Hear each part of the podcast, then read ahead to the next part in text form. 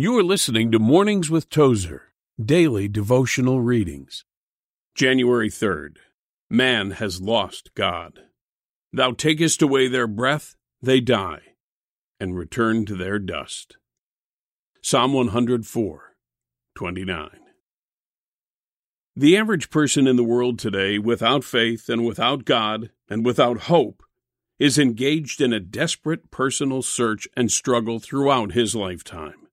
He does not really know what he is doing here. He does not know where he is going. The sad commentary is that everything he is doing is being done on borrowed time, borrowed money, and borrowed strength. And he already knows that in the end he will surely die. It boils down to the bewildered confession of many humans that they have lost God somewhere along the way. Man, made more like God than any other creature, has become less like God than any other creature. Created to reflect the glory of God, he has retreated sullenly into his cave, reflecting only his own sinfulness.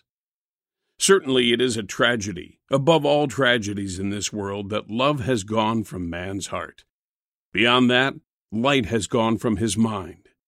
Having lost God, he blindly stumbled on through this dark world to find only a grave at the end.